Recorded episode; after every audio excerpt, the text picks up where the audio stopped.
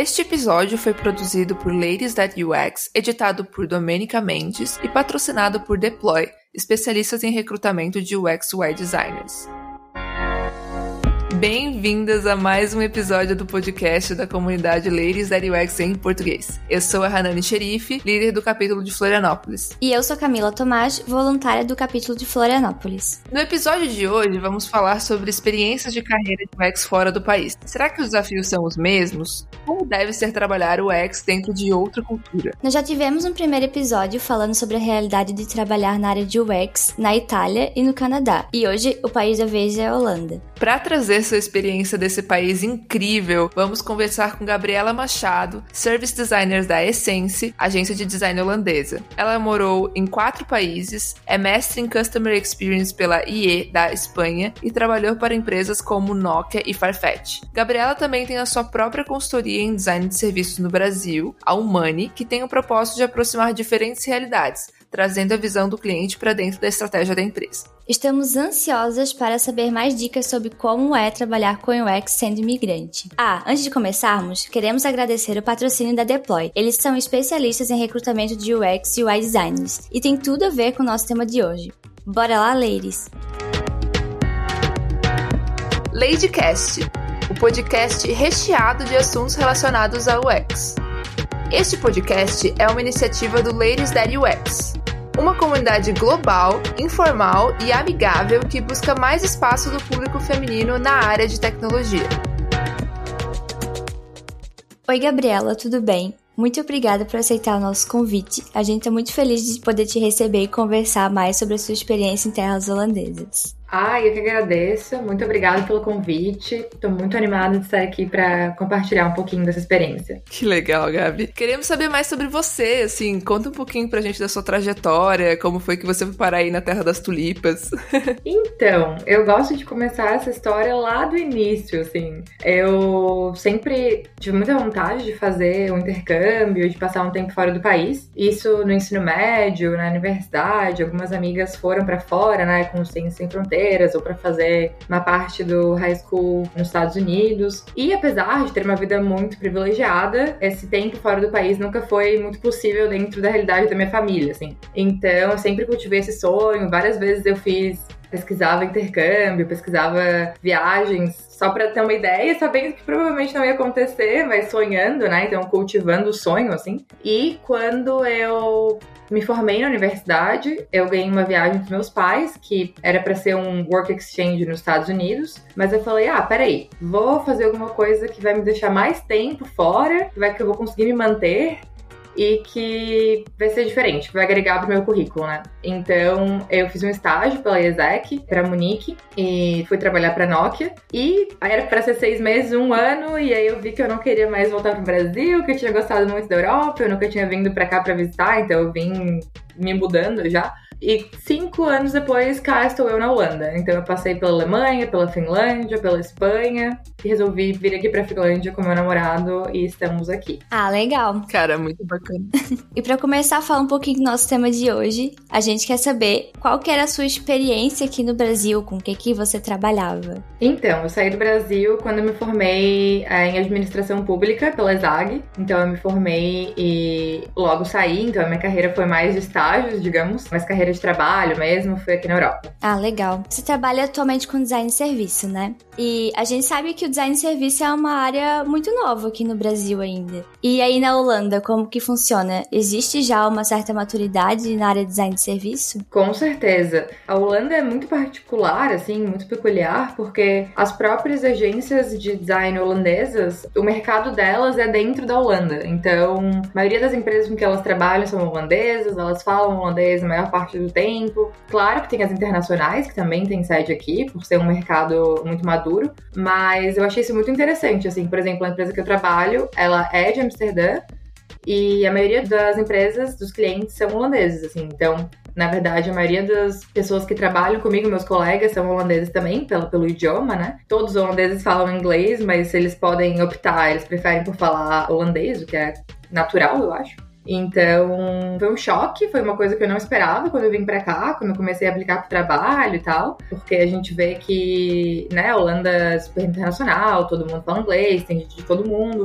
Então foi algo que eu não esperava, assim, ter essa barreira da língua. Mas quanto à maturidade do design de serviços, com certeza, 100%. Eu acho que a Holanda e Londres, especificamente na Inglaterra, são os dois lugares com maior maturidade, assim, dentro da Europa. Cara, isso é muito legal de ouvir, porque a gente fez um episódio, até fica aí disponível para quem quiser ouvir depois, sobre cultura de UX, né, tudo na Itália e no Canadá. E aí, na Itália, a nossa entrevistada, né, a Mariana, fala que ainda não tem, né, uma cultura, assim, até para conseguir diferenciar. Então é muito interessante, assim, ver, tipo, em outros países, assim, o que, que tá rolando. Bacana saber que tem uma maturidade legal legal nessa área, né? Até porque aqui no Brasil ainda não é tão conhecido, né? Tipo, ainda não é tão diferenciado, então muito legal assim saber.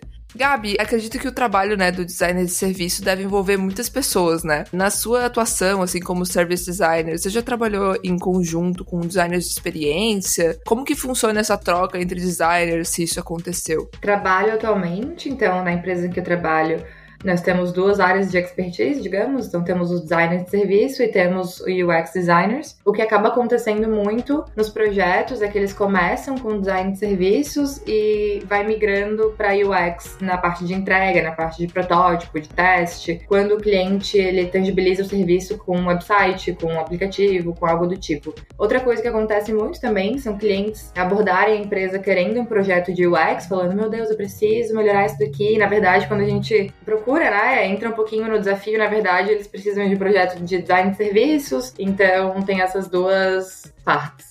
É super tranquilo de trabalhar com UX designers da empresa, assim. Acontece essa troca de responsabilidade, digamos. Então, ah, até aqui eu levei agora eu tô fazendo o a entrega para ti, vou continuar, né, dando suporte e tal, mas agora quem leva para frente é o outro designer, no caso. Cara, meu sonho ter um designer de serviço pra trabalhar comigo, sabe? Ia ser muito incrível. Porque muitas vezes o UX designer, né? O product designer, no geral, acaba entrando muito mais nessa parte de estratégia, né? Da empresa. Ou até tendo que auxiliar uma empresa que tem pouca maturidade a construir até um lado mais de ter que alcançar objetivos e tudo mais. Hoje, por exemplo, eu tô numa empresa que ainda precisa de uma certa maturidade no campo de business mesmo, sabe? De tipo, tá, pra onde a gente tá indo, né? Eu sei que vocês têm esses produtos, mas qual que é o objetivo, sabe? Então, ia ser, ó, maravilhoso ter um design de serviço comigo. Sim, com certeza. Gabi, como são definidos os papéis e as dinâmicas do trabalho, assim, entre design de serviço e UX? Então, são linhas bem tênues, né? Mas acredito que tem coisas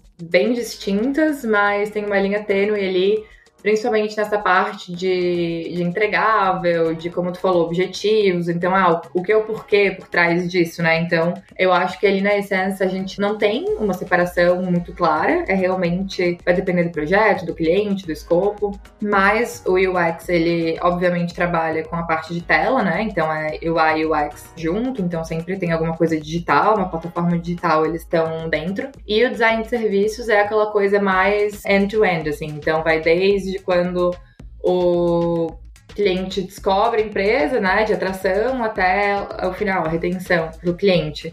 Então, a pesquisa parte muito do design de serviços também, a pesquisa de consumidor, né? Acho que a pesquisa de produto tem um pouquinho mais de UX, mas são intercambiáveis, assim, né? Um pouquinho de um, um pouquinho de outro.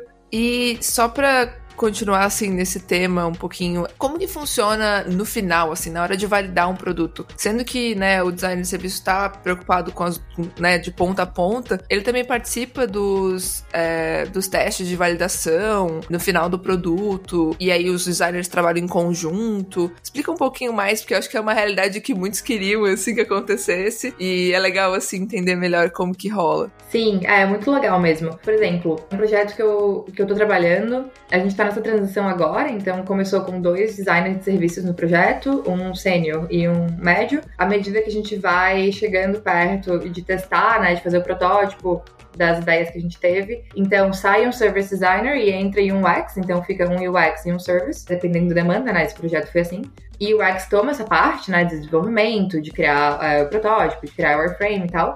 Mas o design de serviços está ali. Às vezes não trabalha todas as horas, né? Então, ah, tá alocado 8 horas por semana. Às vezes trabalha e antes estava alocado 20, por exemplo. Então diminui um pouco a carga, mas tá ali acompanhando até para essa transição pro cliente não ser muito brusca, sabe? Do tipo, tinham duas pessoas trabalhando e agora tem uma terceira totalmente diferente do nada. Então também tem muito esse acompanhamento com o cliente para ele se sentir parte, sentir que a essência tá ali como um todo, assim. Ah, legal, Gabi. Eu tô super curiosa para saber como que é o seu dia a dia, como que é o dia a dia de um service designer trabalhando na Holanda. Então, se você puder falar um pouquinho pra gente como é trabalhar o seu dia, se existe alguma diferença super diferente, assim, Brasil e Holanda, como que é o seu dia a dia? Então, eu tenho experiências bem diferentes, né? Porque no Brasil eu tenho minha própria empresa, então eu tenho uma consultoria de design de serviços chamada Humani. Então eu faço minhas horas com as minhas sócias, a gente né, escolhe quando vai trabalhar, quando não vai.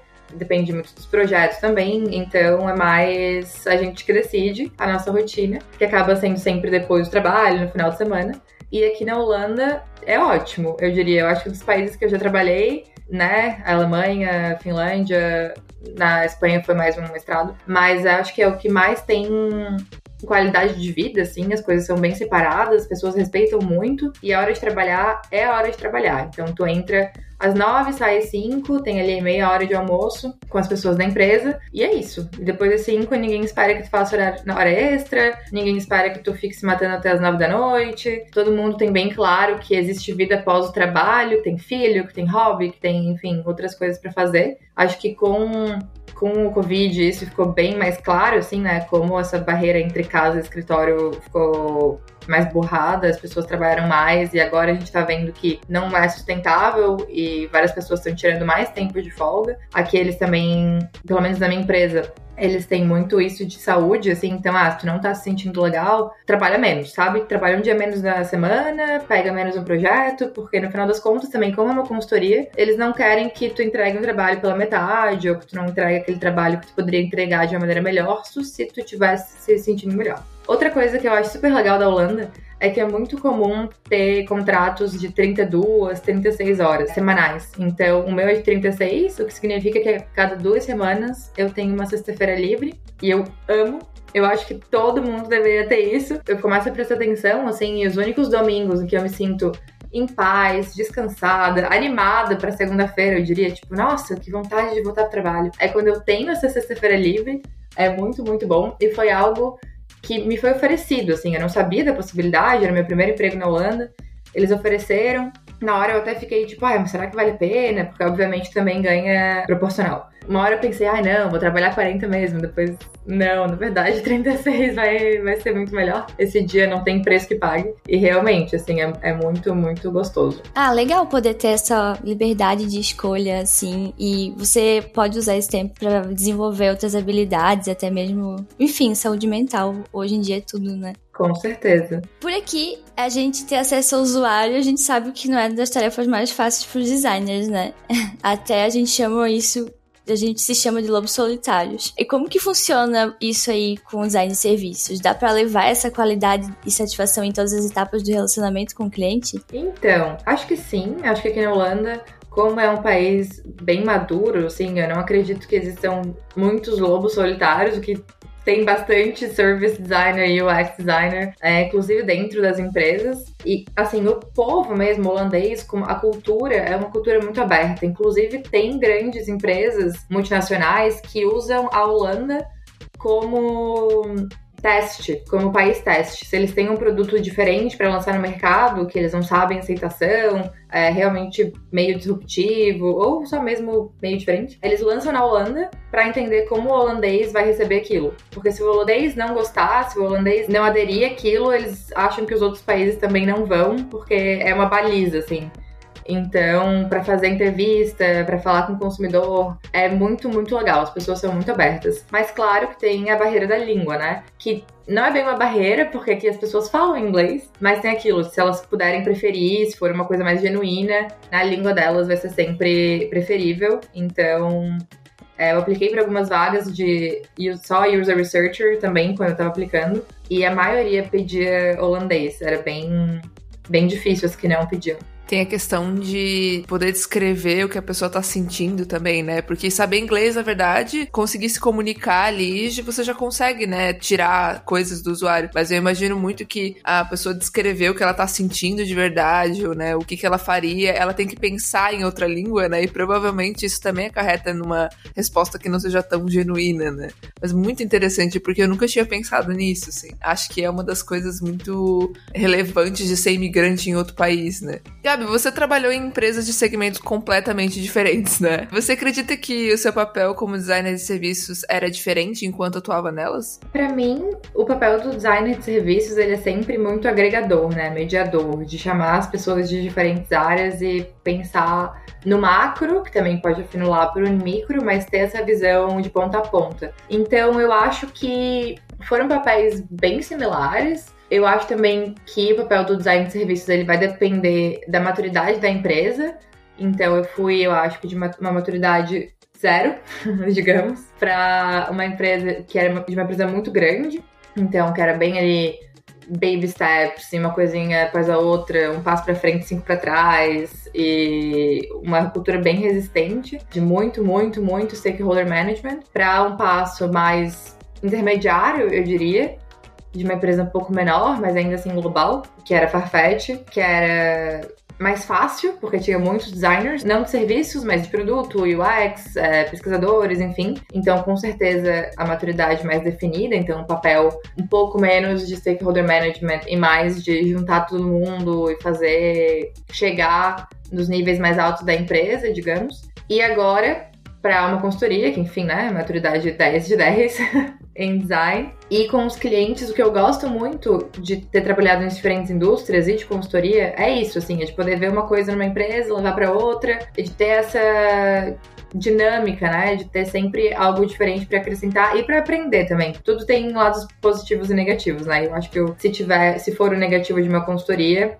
é que tem um tempo curto para aprender muito sobre uma indústria nova é, no começo. E você foi para a Europa através da ESEC, é isso? Isso. E conta um pouco mais dessa experiência, porque eu acho que tem muita gente que dá uma olhada nas vagas da ESEC, fica interessado. Acho que é legal saber como é que foi a tua primeira experiência nisso. Com certeza. Então, na verdade, por mais curioso que seja, a minha primeira experiência não foi nem na Europa, foi. A minha história do início foi incompleta. Foi no Chile. Eu fiz um estágio de inverno de seis semanas pela ESEC também, é uma startup. Então a ESEC ela tem dois tipos de programa, né? O voluntariado, que é aquele que tu vai para países em desenvolvimento e ajuda é, comunidades que precisam, e o profissionalizante, que tem duas etapas ou duas linhas, digamos. Uma de para trabalhar com startups, que tu não ganha salário, mas ganha auxílio moradia e auxílio alimentação, que é um curto período de tempo, no máximo três meses. E o outro que é então remunerado, que é de seis meses a um ano. Então eu fiz primeiro esse curto para ver como é que era. Foi numa empresa startup do Chile, em Santiago, e foi, na verdade, sobre o X Research. Não sabia nada, caí de paraquedas. Foi muito, muito legal. Foi em espanhol, então eu já estava estudando há um ano e meio, mas com certeza ir para lá, nossa, foi como se fosse um ano e meio em seis semanas, assim. E obviamente as pessoas, os fundadores, né, eles ainda tinham que melhorar muito o que eu, que eu escrevi em espanhol, mas deu super para trabalhar, foi incrível, era eu mais um mexicano na empresa de trainee da ESEC. E depois disso eu vi que, nossa, eu realmente queria, gostava muito de estar inserido em outra cultura, e fui pesquisar então esse intercâmbio remunerado. Eu comecei aplicando para o México e para o Panamá, porque eu queria então ficar muito fluente no espanhol, eu amo a cultura da América Latina. E não consegui nada. Porque era tudo marketing digital, isso foi lá em 2015, marketing digital tava estourando e eu não tinha o menor interesse em marketing digital, não queria saber de nada de marketing digital. Então eu tive que mudar ali a minha estratégia. Acabei adicionando a Europa, depois de tentar alguns outros países que também não deram muito certo. Eu falei, tá, então vamos ver, né? Cada país tem meio que suas regras de trainee e tal. Acabei adicionando Holanda e Alemanha. E a primeira que apareceu foi a Nokia, não tinha a ver com design de serviços, eu nem conhecia design de serviço na época, na verdade, apesar de ter trabalhado como UX Researcher ali aquelas seis semaninhas. Foi como Product Manager Junior, então auxiliando ali a área de RH. E foi incrível, assim, Munique é uma cidade incrível para morar, como primeira experiência, limpa, segura, maravilhosa, muito cara também. Mas o salário da IESEC, ele cobre as tuas despesas, digamos assim, né? Tu não é uma pessoa rica, não é nem uma pessoa média, tu está ali sobrevivendo Mas foi tudo que eu queria. Na época eu viajei todos os meses, transformei água em vinho, basicamente. Se me pedissem para fazer isso hoje, eu não saberia repetir, mas na época foi o que eu consegui. E aí eu vi que eu realmente queria ficar aqui, que eu amo isso de em pouco tempo estar tá em lugares diferentes, com culturas diferentes, idiomas diferentes. E foi da empresa, então eu fui fazer intercâmbio na Nokia. Foi dessa empresa que eu fui para Finlândia, então a Nokia me contratou. E é isso que eu vejo muitas pessoas fazendo, então usando o intercâmbio remunerado da IESEC como porta de entrada para grandes empresas. Eu sei que em Budapeste tem muitas também. E acabam ficando porque a empresa contrata, para a empresa vale muito a pena, né? Já investiu ele naquela pessoa durante um ano. Então, recomendo.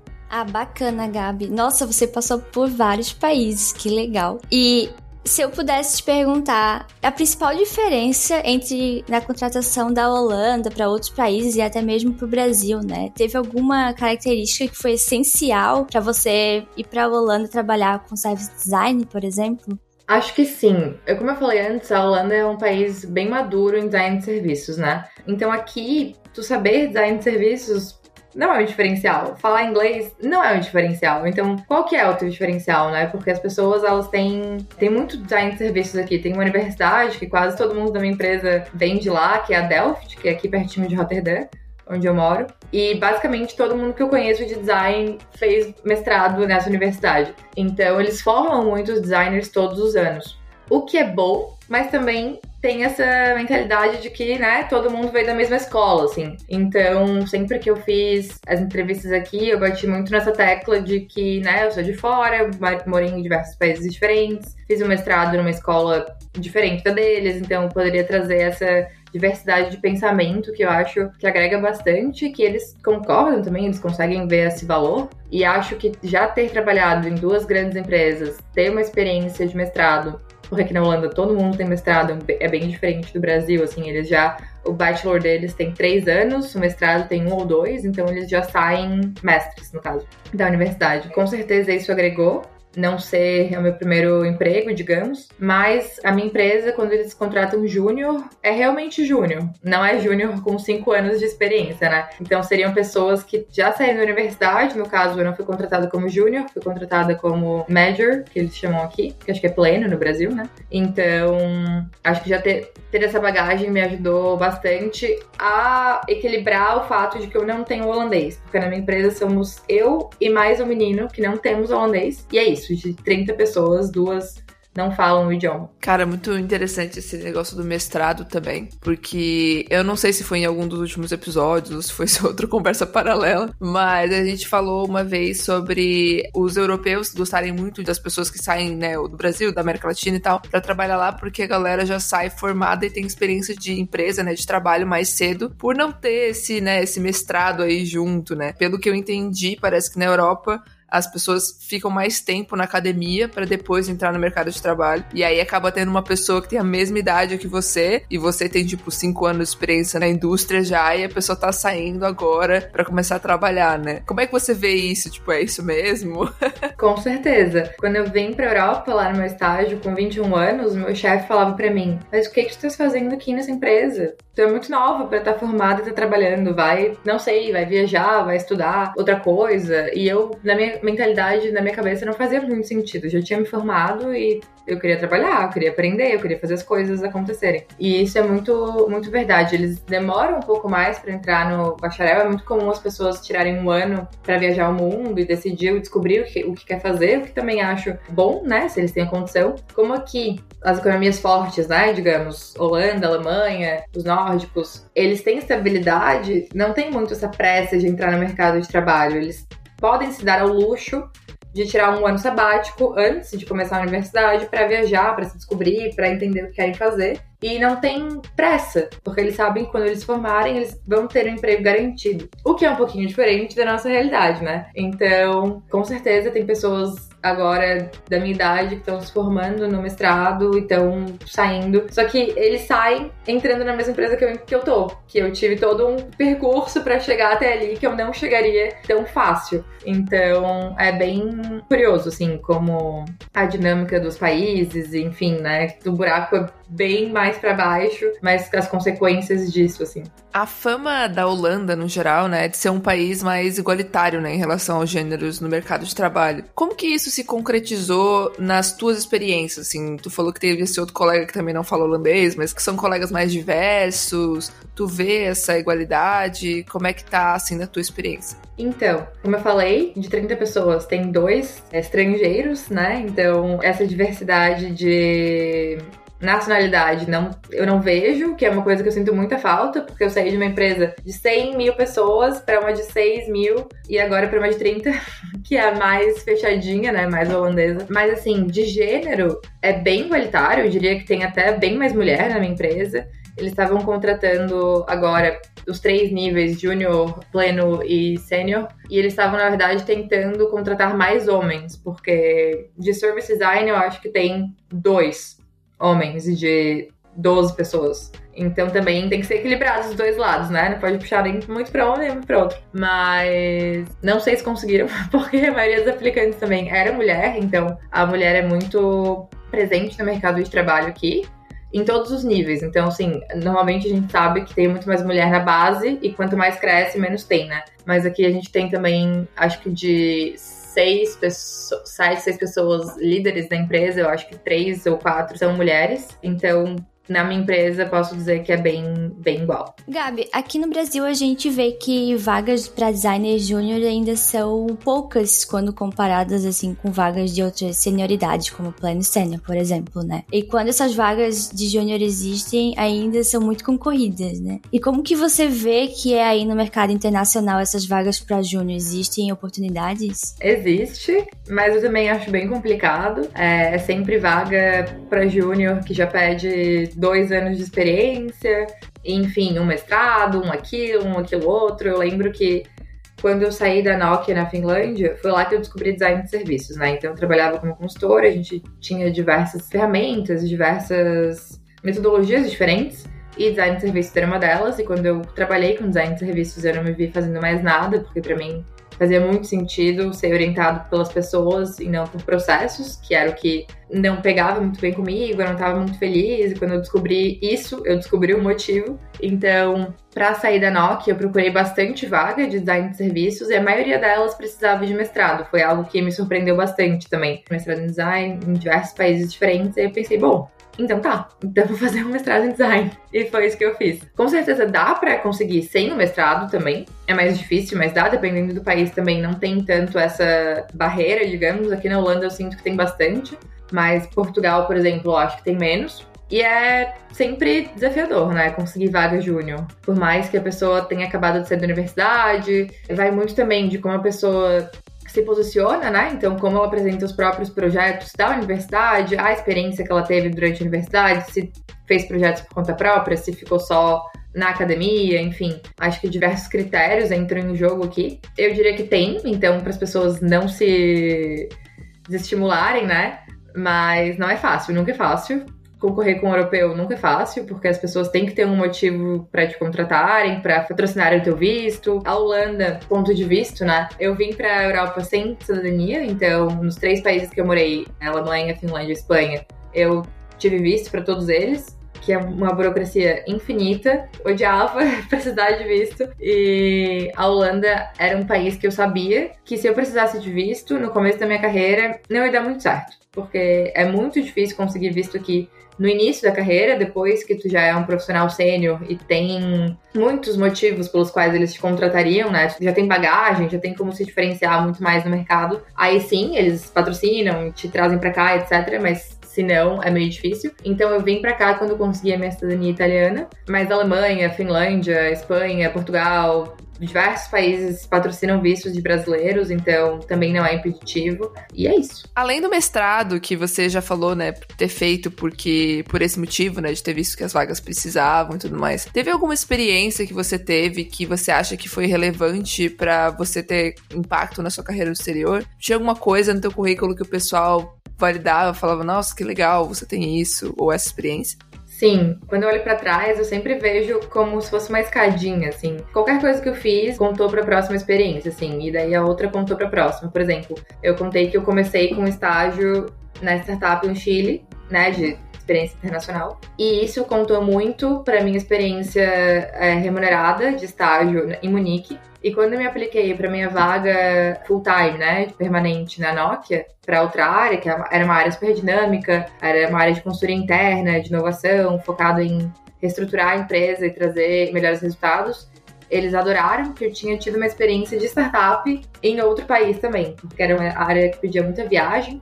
Então eu poderia ficar 80% do meu tempo viajando. Então eles gostaram disso, já de saber que eu já tinha trabalhado no ambiente dinâmico, que eu já tinha trabalhado fora, não só na Nokia. Então com certeza contou. Aí depois do meu mestrado para o meu próximo emprego da Farfetch, com certeza eu consegui por causa do mestrado. Meu chefe deixou bem claro, assim, que ele ficou super empolgado, que eu tinha experiência profissional, mas que eu também tinha acadêmica, e ele queria que eu levasse isso para dentro da empresa. Então eu sinto que uma coisa foi somando na outra, assim, sabe?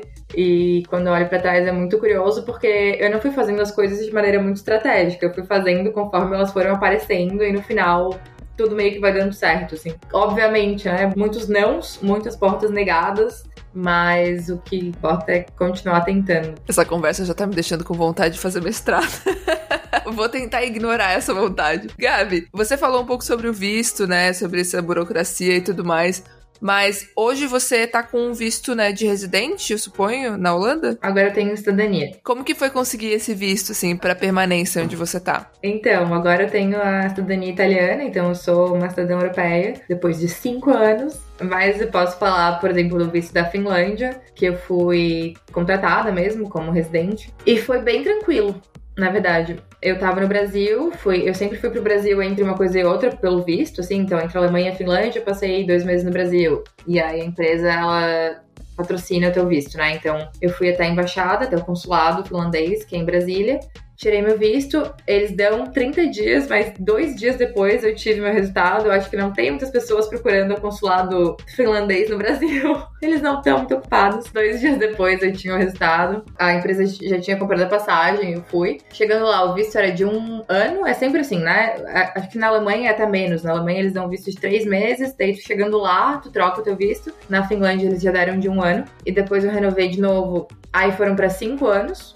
E é isso, cada país também tem a sua lei, assim, eu sei que na Finlândia, depois de cinco anos, tu pode pedir residência permanente, né? Tem que fazer prova, tem que comprovar um certo nível da língua, ou sueco ou finlandês lá, são as duas línguas oficiais. Mas na Alemanha também, depois de três ou cinco anos, dependendo do teu visto, dá para pedir a residência permanente. Então, o visto, ele acontece. Na Alemanha, principalmente, eu sempre recomendo muito, muito, muito como uma porta de entrada, porque eles estão precisando de mão de obra e eles patrocinam visto, as regras não são tão rígidas quanto em outros lugares da Europa.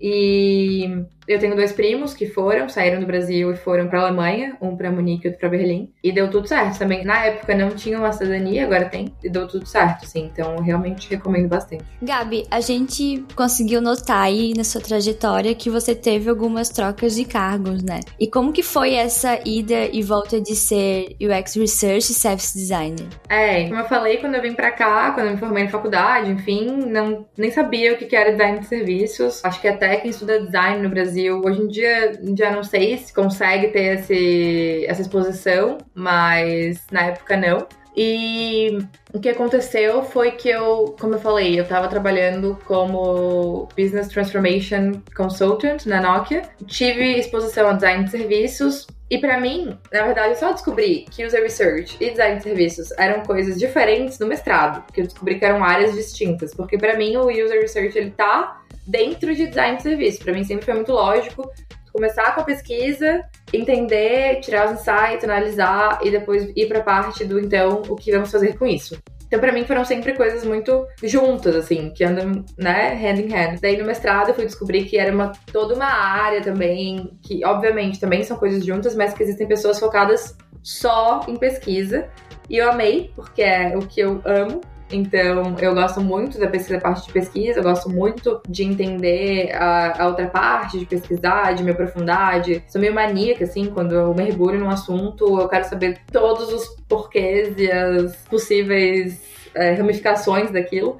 Então, é a parte que eu mais curto. E ela tá em todo o processo, né? Então, não só no começo de exploratória, assim, mas também depois, quando tu pensa e monta uma coisa que tu acha que vai agradar, mas então de validar, de pesquisar, de ver se realmente é aquilo ou não. Então eu trabalho, eu sinto que eu trabalho com os dois, assim, quando eu fui aplicar para os dois tipos de vaga aqui na Holanda, tanto UX Research quanto Design de Serviços, eu adaptei as minhas experiências, os meus projetos para aqueles fins, né? Obviamente, quando eu falo de UX Research, eu não falo só de usability testing, por exemplo, teste de, de usabilidade, então não é só isso, né? Todo o ramo de pesquisa. Então foi meio, foi meio orgânico, assim. Eu fui, conforme a, a entrevista, eu ia ali posicionando as minhas, meu portfólio, as minhas experiências para um ou para outro. E a gente sabe que aí na Holanda o idioma oficial é holandês, né? E aí você comentou que na sua empresa você e o seu colega não falam holandês. E você acha que para quem tá no Brasil ou outro lugar e tem vontade de trabalhar na Holanda, é necessário aprender o holandês ou isso vai depender do tipo de empresa, enfim?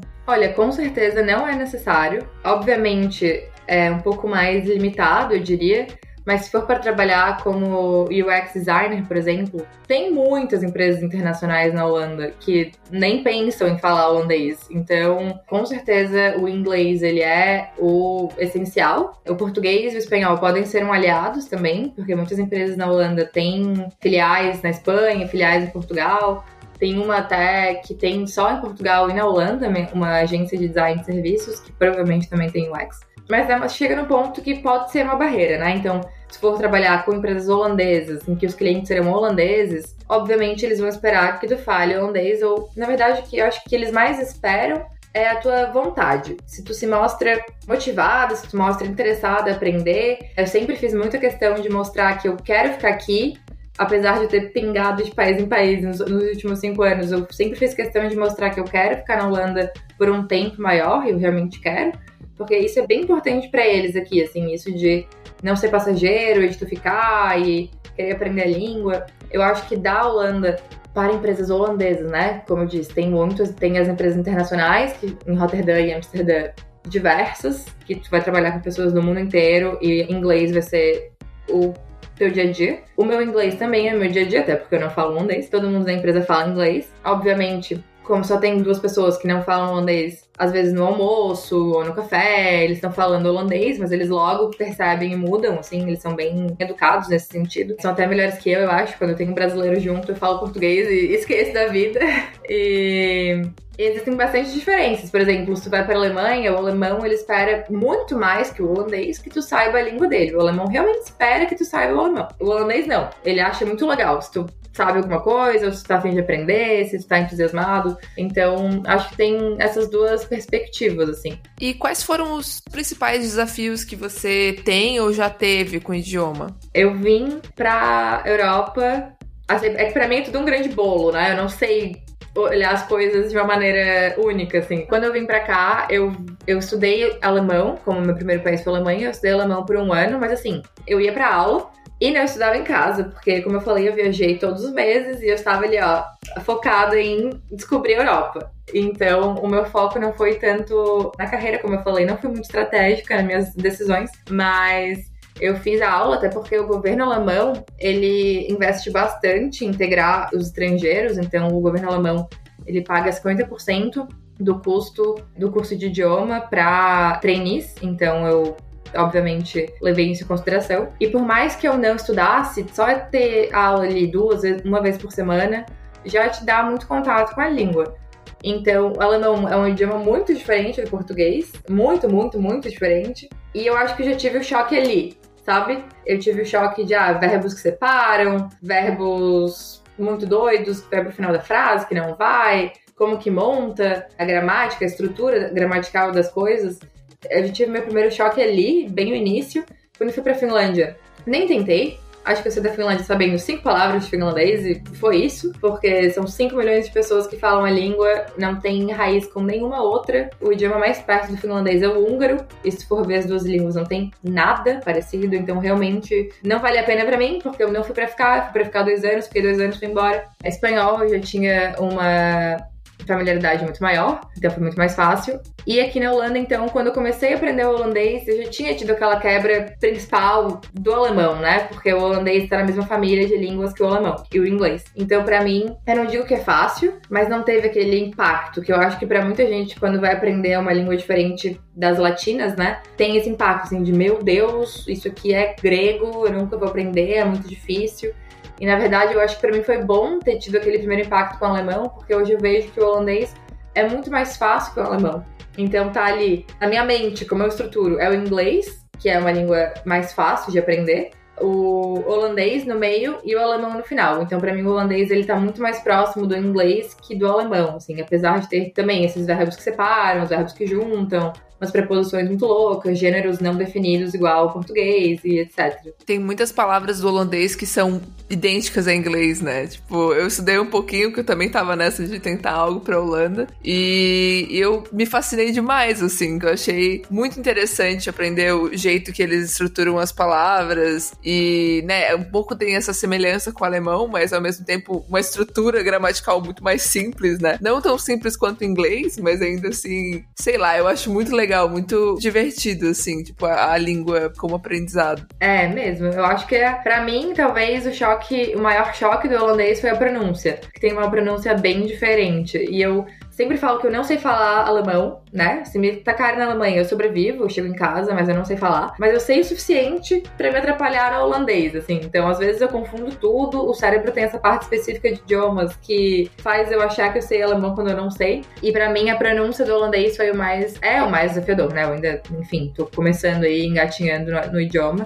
Mas é algo que eu realmente quero aprender, porque todo mundo fala que, ah, pra morar fora, tu não precisa aprender a língua local, tu se vira com inglês, e realmente, né, morei na Alemanha, só, falava inglês, morei na Finlândia, só falava inglês, e aí fui pra Espanha, que era um país onde eu falava a língua, e apesar do meu mestrado ser em inglês, tem muita diferença de chegar na padaria e falar com a pessoa, de falar com o garçom, de entender o que tá acontecendo à tua volta. Então, tem muita diferença saber o idioma local. Então, eu realmente quero aprender holandês porque eu quero ter esse sentimento mais de pertencimento, assim. Ah, bacana, Gabi. A gente vê aqui no Brasil que muitas pessoas profissionais, né, têm tentado uma carreira fora do Brasil, uma carreira internacional, até devido benefícios financeiros, né? E se você pudesse classificar como que é essa relação do custo de vida e os salários de UX aí na região que você trabalha, como que você classificaria isso? É, realmente. É, aqui na Holanda, as pessoas são bem remuneradas, o custo de vida também não é baixo, então tu é bem remunerado para o custo de vida que tu tens. Mas se comparar com outras partes da Europa, por exemplo, quando eu vim para Holanda, eu estava trabalhando para Portugal. E são realidades completamente diferentes. Portugal, acho que é um dos custos de vida mais baixos da Europa ocidental, né? Então, os salários eles também acompanham, são salários baixos. Muita empresa tem sede em Portugal por isso, para consegue mão de obra por um custo mais baixo, low cost, que eles chamam, um país low cost, que é um país incrível. Eu amo Portugal com todas as minhas forças, mas não dava para fazer essa troca. Trabalhar em Portugal e morar na Holanda, não recomendo. O contrário, recomendo muitíssimo. Então, ganhar um salário holandês para morar em Portugal deve ser o sonho, mas tem que saber muito o que tu queres, assim. Eu também acho que a primeira talvez a primeira, o primeiro emprego europeu não vai ser o dos sonhos, né? A porta de entrada talvez não seja aquilo que a pessoa sempre sonhou. Talvez sim, acho que muitas vezes sim. Mas às vezes não, e tá tudo bem. E depois tem a segunda, terceira, quarta experiência. É o que eu gosto muito daqui da Holanda. É isso que o poder aquisitivo, o poder de compra é, é, muito alto. Então, tu sai da Holanda e tu ainda tem um poder de compra alto para outros países da Europa. Obviamente que se tu for para Suíça ou se tu for para Noruega, tu tá ali perdendo pela moeda. Mas se tu for viajar para Portugal, para Itália, para Espanha, para Grécia, tu ainda tem esse bom poder aquisitivo. O que não acontece se tu trabalhar em Portugal, em Budapeste, tu meio que sai do país e não é tão fácil assim de viajar, de visitar, fica mais um pouco mais limitado ao próprio país. Gabi, assim, chegando mais na reta final aqui.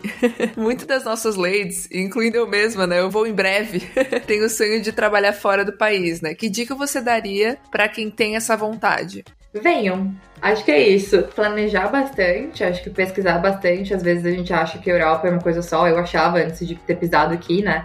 Que, ah, europeu enfim, obviamente tem muitas similaridades, mas também é bem diferente, um país do outro, uma cultura da outra, uma lei da outra. Acho que pesquisar definir algumas prioridades. Então, o que é importante para a pessoa, né? É falar o idioma? É ter sol todo dia? É, enfim, ter crescimento rápido na carreira? O que, que é mais importante? E a partir daí traçar estratégias. Então, eu acho que também não ter só o plano A, mas ter o plano ABC e saber quando tá na hora de mudar e adaptar e de pular de um pro outro. E fora isso, só vir. Vir com medo mesmo, que é incrível. E acho que o mais importante é saber que nada é para sempre. Vem, passa um ano, vê se gosta, se não gosta, se não gostou, volta para casa. Tem o Brasil sempre vai estar ali. O máximo que vai acontecer é tu voltar com uma experiência incrível de ter morado em algum lugar diferente, de uma cultura diferente, de ter experimentado. Acho que é esse o pior que pode acontecer. Cara, eu nem sei dizer quão maravilhosa foi essa conversa, assim. Mas infelizmente o nosso tempo tá acabando por aqui.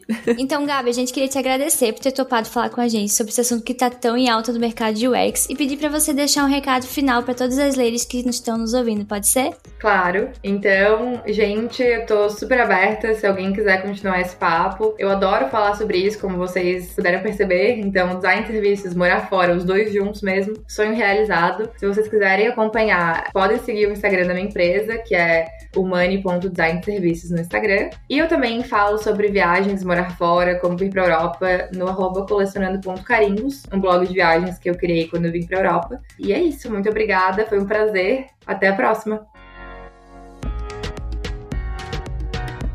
Finalizamos aqui nosso bate-papo de hoje com Gabriela Machado, mais uma lady incrível do mercado, e esperamos que tenham gostado. Se você tem algum assunto legal ou quer indicar uma lady especial para trazermos aqui para conversar com a gente, é só acessar podcast.ladiesdarux.com.br que você encontra como mandar mensagem para nossas ladiescasters. E acompanhe o capítulo da Ladies UX da sua cidade. Rola muito sorteio, eventos, conteúdos, além de muita troca entre as nossas ladies. Para saber se existe um capítulo na sua cidade, é só acessar o site ladiesdarux.com.br que tem a lista completinha por lá. Já estamos em mais de 20 cidades no Brasil. Até mais! Ah, e uma dica final: nosso patrocinador está super alinhado com esse sonho de muita gente. A Deploy tem diversas vagas remotas e com realocação para o exterior. Dá uma olhada lá e crie seu perfil. Tchau! Este episódio foi produzido por Lady Daddy UX, editado por Domenica Mendes e patrocinado por Deploy, especialistas em recrutamento de UX e UI designers.